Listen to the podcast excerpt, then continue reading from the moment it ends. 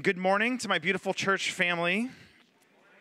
I'm Mark. I'm one of the pastors, and I am thrilled to be worshiping with you this morning. We have a, um, a treat. We are continuing in uh, the, our Gospel of Mark series. So we uh, this morning we're going to come all the way to the end of Mark chapter one. So we are really just cooking here. Okay, so we're getting there, and um, and so I'm excited to just open the Word with you, and I am thrilled to be able to offer you the the treat of uh, we're going to have Priscilla Bowen uh, uh, bring the word this morning. So she is Priscilla is yeah why not why not right.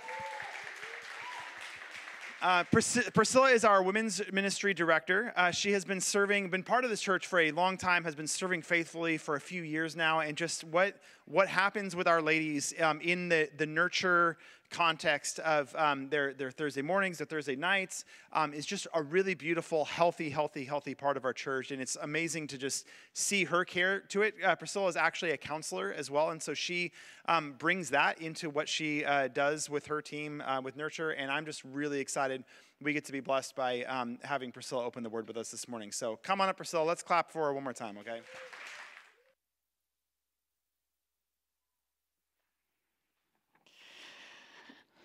Well, thank you for that. Um, yeah, as I said earlier this morning, my self confidence took a hit this past week. So um, let me explain that. My friend Christy and I were having a conversation, all things Enneagram, and she was explaining this new discovery that she had. She actually said I elaborated on this story this morning, but I don't think I did.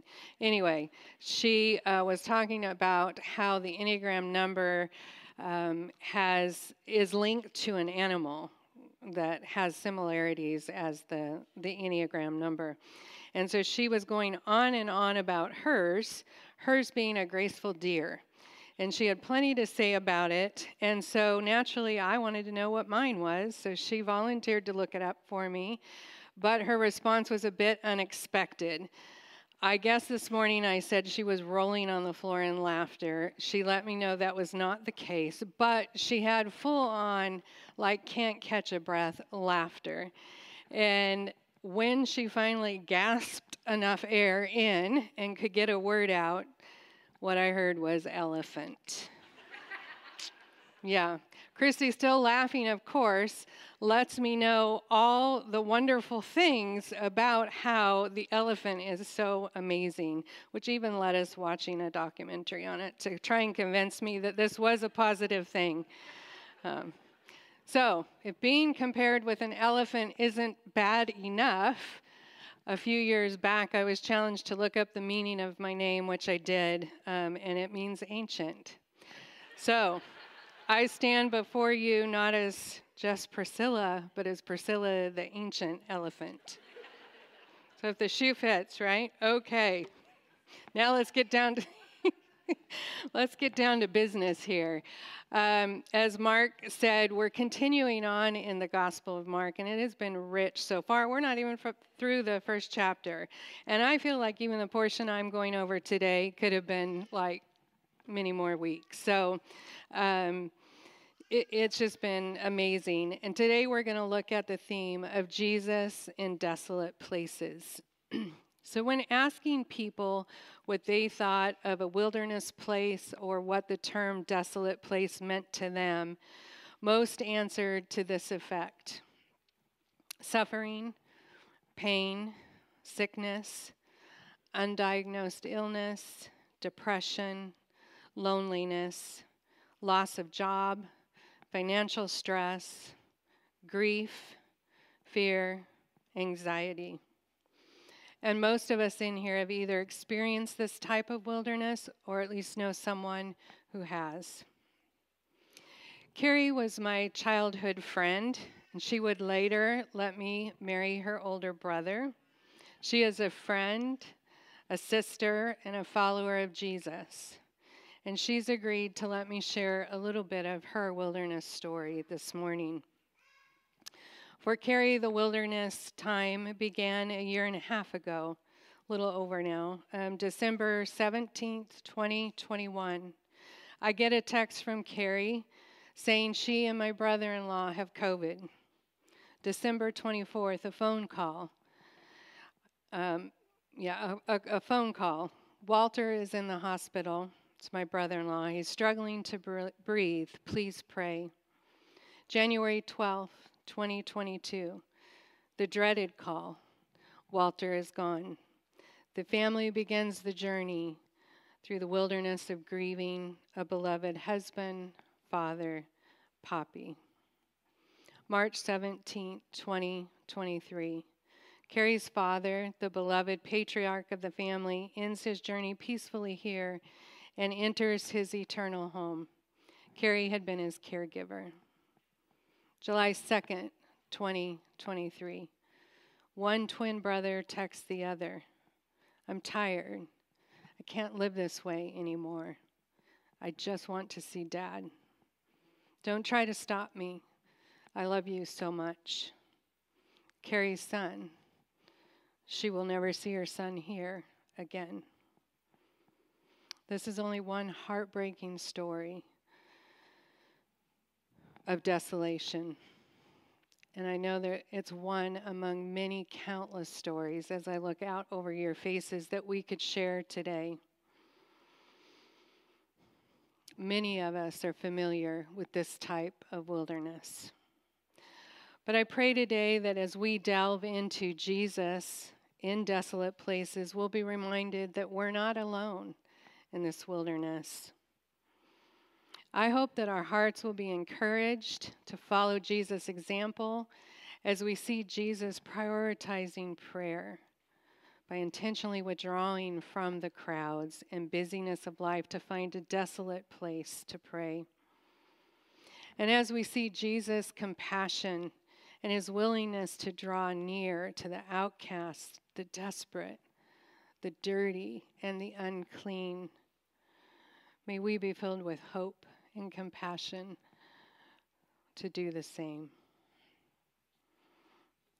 Let's go ahead and turn to Mark chapter 1. And I'm going to start in verse 35. I'm going to go ahead and read all of the text and then we'll break it down. and rising very early in the morning, while it was still dark, he, meaning Jesus, departed and went out to a desolate place. And there he prayed.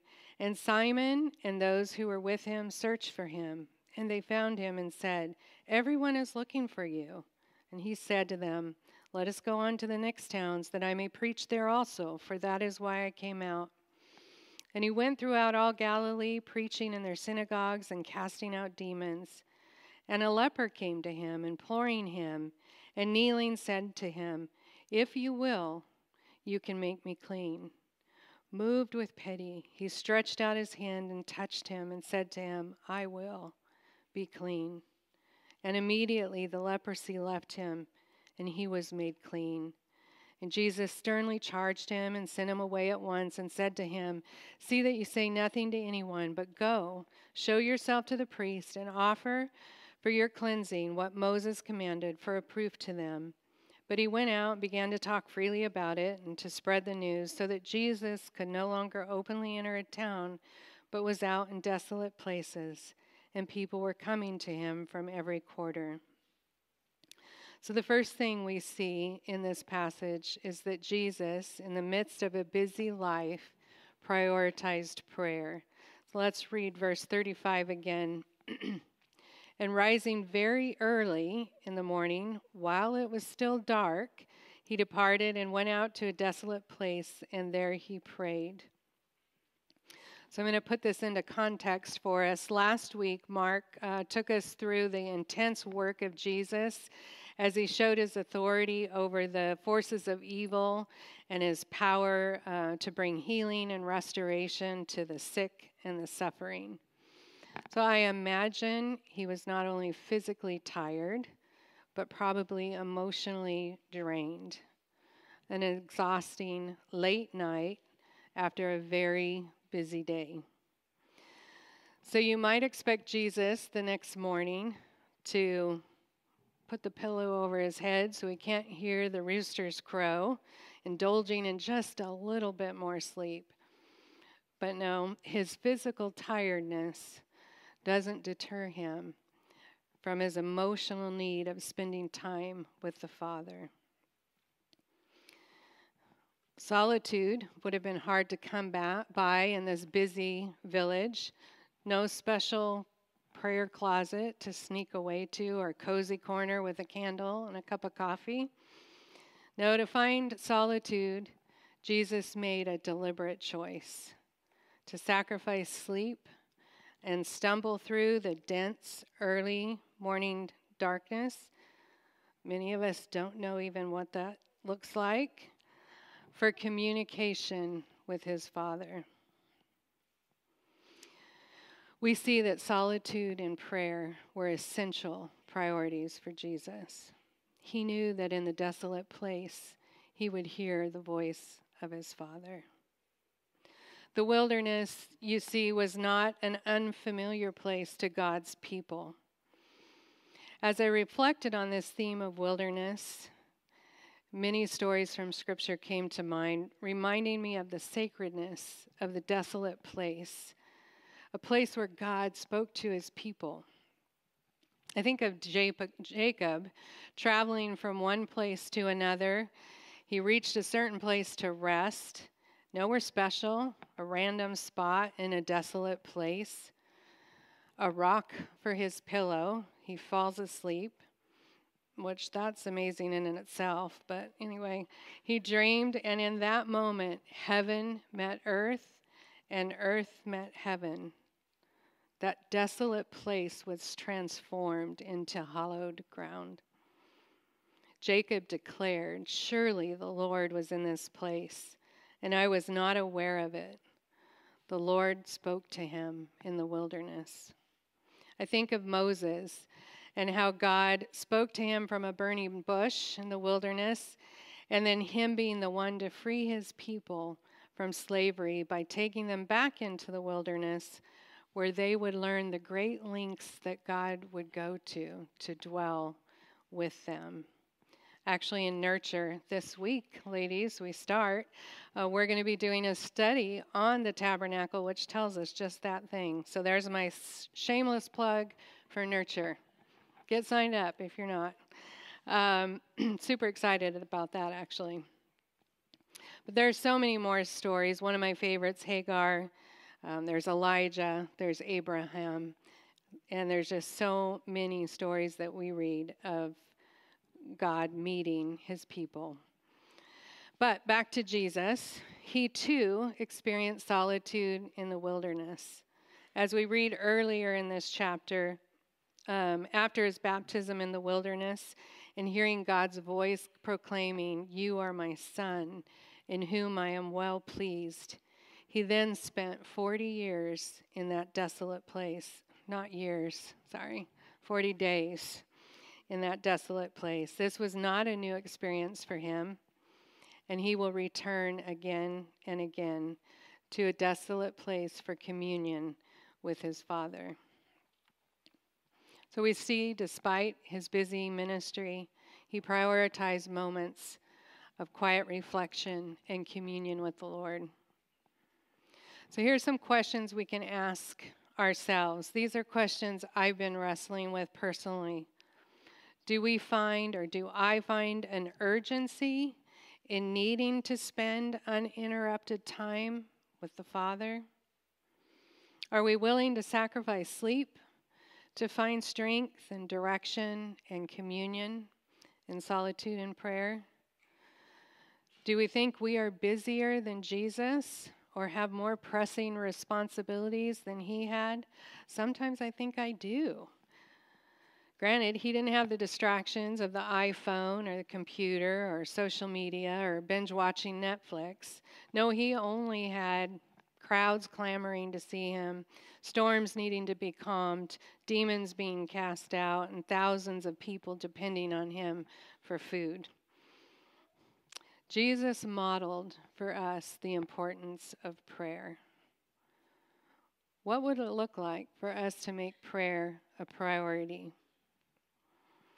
Now, for us, it may not always be taking ourselves to a desolate place, a wilderness, uh, it may be a prayer room, a prayer closet, a comfy corner in our house. Or it might be that chaotic time when you're driving your kids from one sport to the next and you have a few quiet moments in the car. It might be putting our phone down for 10 minutes. We can make it work today, and we have so many resources to help us, but we also have so many distractions. Recently, I've been privileged um, to join a few faithful prayer warriors who meet weekly here at the church, um, down in room 208 at the very end of the hallway. And it has been a privilege. They pray for the church, for the community, they pray for you, and they pray for me, and they do this consistently. I've been humbled and awed by the fervent prayer of this group. Even in today's busy and hectic world, they make the time and set aside this day and they make it a priority in their week. They're following Jesus' example and they've encouraged me in my prayer life. By the way, this is open to anybody, so if that's something that would interest you, I highly, highly recommend it. It's, it's, a wonderful opportunity to pray for our church. Let's continue reading. So, verse 36 And Simon and those who were with him searched for him, and they found him and said to him, Everyone is looking for you. So while Jesus was spending this intentional time with the Father in prayer, Simon and his buddies are frantically out looking for him. Probably woke up, he wasn't there. They've now searched the whole village and they finally find him out in the wilderness.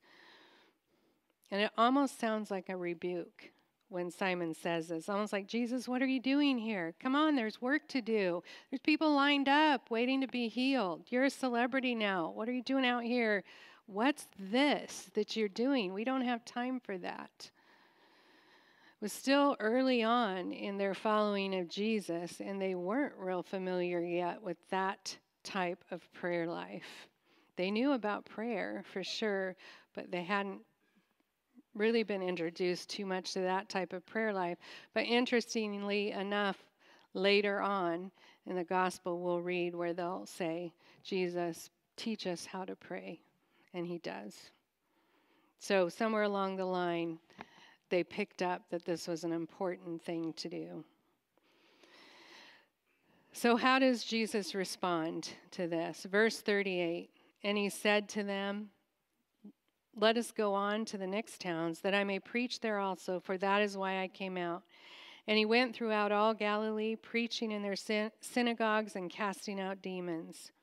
Jesus didn't want to be known as a popular miracle worker. He was here to preach the kingdom of heaven.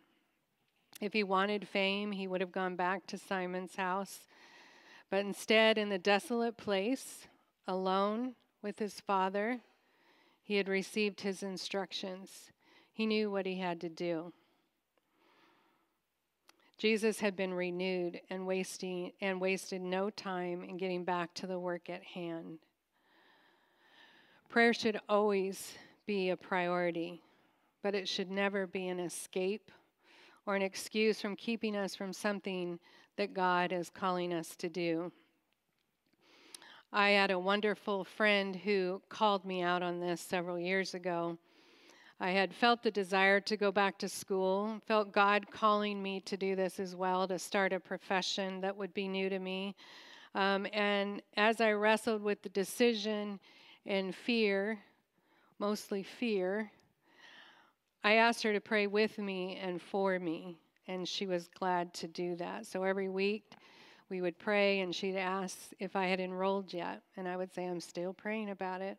This went on for several weeks, and she asked me one week, Have you enrolled yet? And I said, I'm still praying about it. And she grabbed my shoulders, looked directly in my eyes, and said, Girlfriend, you have had your answer. You know God called you. Now stop using prayer as an excuse to stay in your comfort zone. Needless to say, that day I went home and I enrolled. um, so, for many of us, making prayer a priority is going to be the challenge. But for some of us, it will be staying in the comfort of this desolate place, fearful of life outside the prayer room. But what a great picture we have of Jesus modeling for us how to balance both, equally important.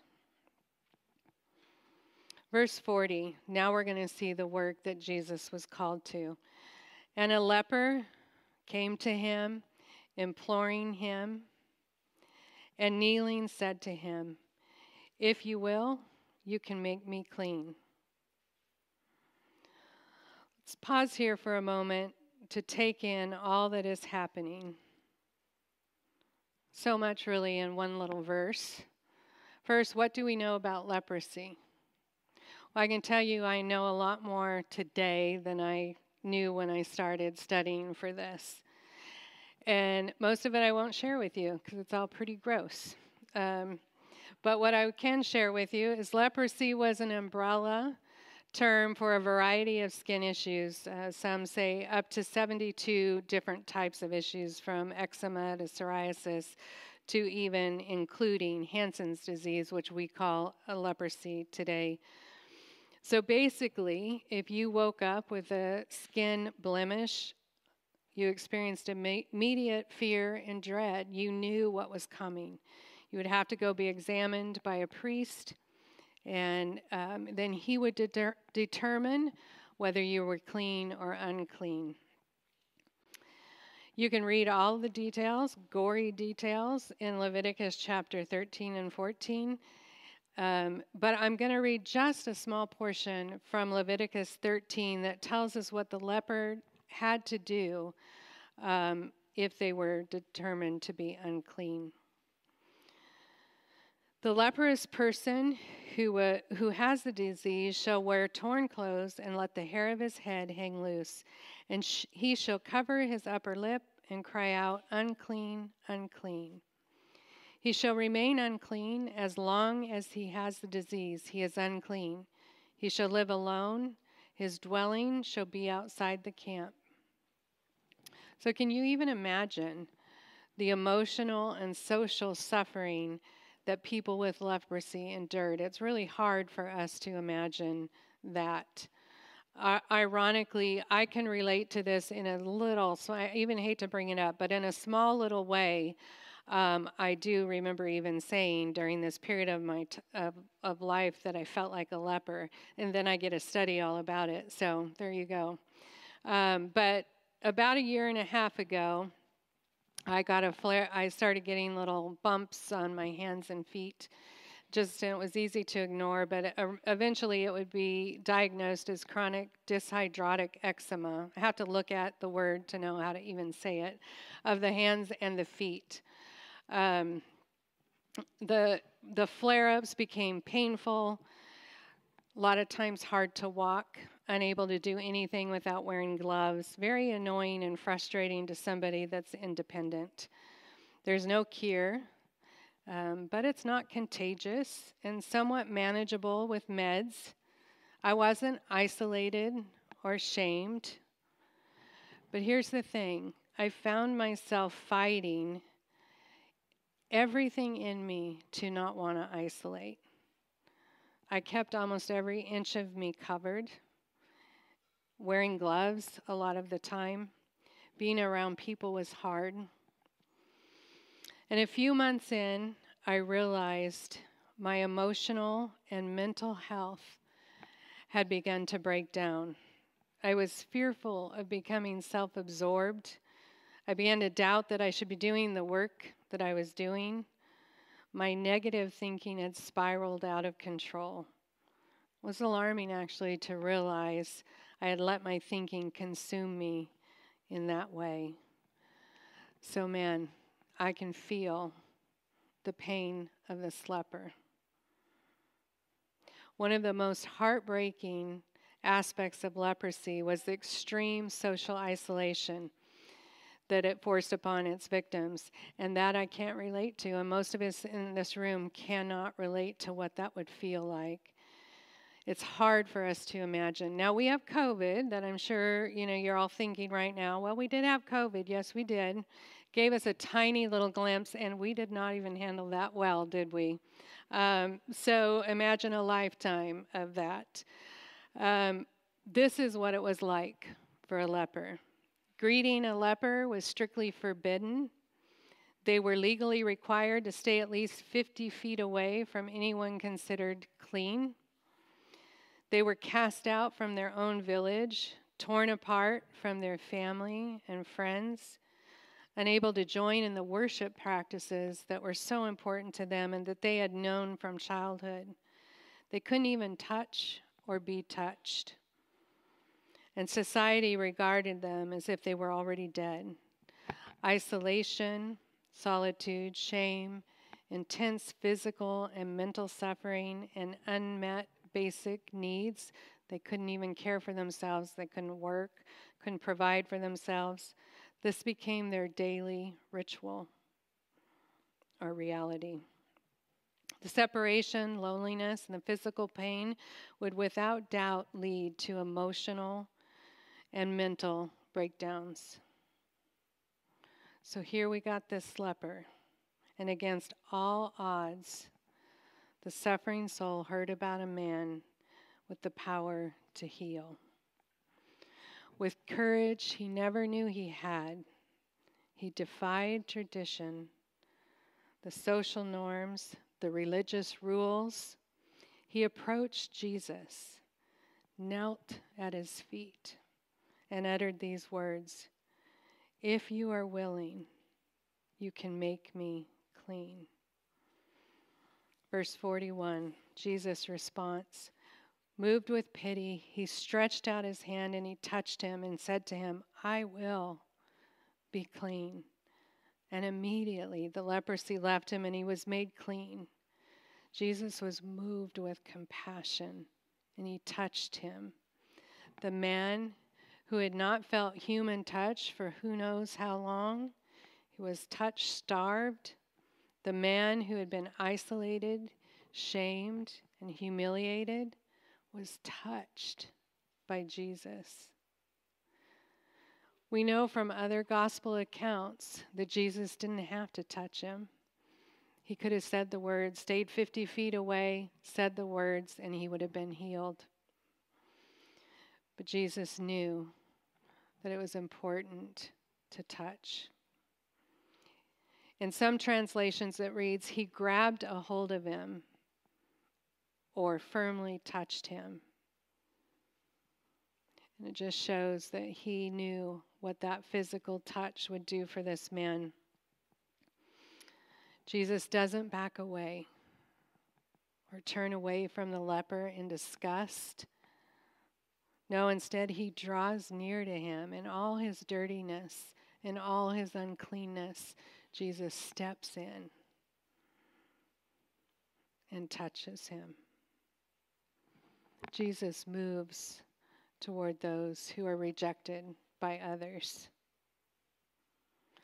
And here's where we see Jesus' power and authority again, based on the law. Touching a leper or even getting close to one would have been made Jesus unclean. Jesus doesn't become unclean, but rather the leper becomes clean. He truly is the Son of God. He's doing something no one else has done. This story is such a great reminder of God's deep compassion and his healing power in the face of such great suffering and isolation. Even in our most desperate moments, in the darkness, there's hope for healing, there's hope for restoration. He draws near us. He doesn't leave us there all alone. He draws near in our desolate places. Verse 43 And Jesus sternly charged him and sent him away at once and said to him, See that you say nothing to anyone, but go, show yourself to the priest, and offer for your cleansing what Moses commanded for a proof to them. So go and show yourself to the priest. This is following the protocols of the law, that if you uh, choose to go read Leviticus 13 and 14, you'll see all about it there. So it's in this man's best interest to do this so he can have formal proof that he and he's that he's clean and he's now allowed back into society. We're not told if he went to the priest, but he clearly doesn't follow Jesus' first command say nothing to anyone. Verse 45 But he went out and began to talk freely about it, to spread the news, so that Jesus could no longer openly enter a town, but was out in desolate places, and people were coming to him from every quarter. So, as a result of this man talking, Jesus' ministry was hindered and he had to withdraw to desolate places. Now, Jesus is out in desolate places, while the leper, who was once an outcast, has a new life and has been restored to community. Do you see what happened here? The leper and Jesus have traded places. This is a picture of what Jesus did on the cross for each one of us. We are spiritual lepers living in separation and isolation from God. The only way we could ever escape this isolation and enter God's presence was if He left His divine dwelling and extend, entered isolation himself. Jesus declared, I will. And that's exactly what he did on the cross. Jesus bore the weight of our sin and our shame and endured rejection and isolation, facing the ultimate desolation, separation from his Father. Offering himself as a sacrifice, he died on a cross, was buried, taking our sin and shame but that's not the end of the story. He rose victorious, conquering death and sin. Because Jesus said, I will, we are accepted and welcomed into God's presence. And in our desolate places, He draws near. So if you're in a wilderness right now, I encourage you to go to a desolate place, the place of solitude and prayer, for it's there you'll hear the voice of God. I'm going to end this time reading uh, part of a psalm from David who wrote this when he was in a wilderness season. And I just think it explains it so beautifully. I'm just going to read it kind of as a closing prayer here um, before Chelsea comes up and is going to lead us through reflection. So if you want to just close your eyes and um, think about this in, in this way as a prayer, this is David's cry to God. Oh God, you are my God. I earnestly search for you. My soul thirsts for you. My whole body longs for you in this parched and desolate land where there is no water. For I have seen you in your sanctuary and gazed upon your power and glory. Your unfailing love is better than life itself. How I praise you. I will praise you as long as I live, lifting up my hands to you in prayer. I sing for joy in the shadow of your wings. We thank you, Lord Jesus, for your work on the cross for us. We thank you that you draw near us today, that you don't only dwell with us, but you dwell in us. Um, that we take you wherever we go. We can access you 24 7, Lord. Help us not to take that for granted, but to, um, to avail ourselves to that. Um, help us to carve out time to spend with you um, as you draw near to us. We love you. In Jesus' name, amen.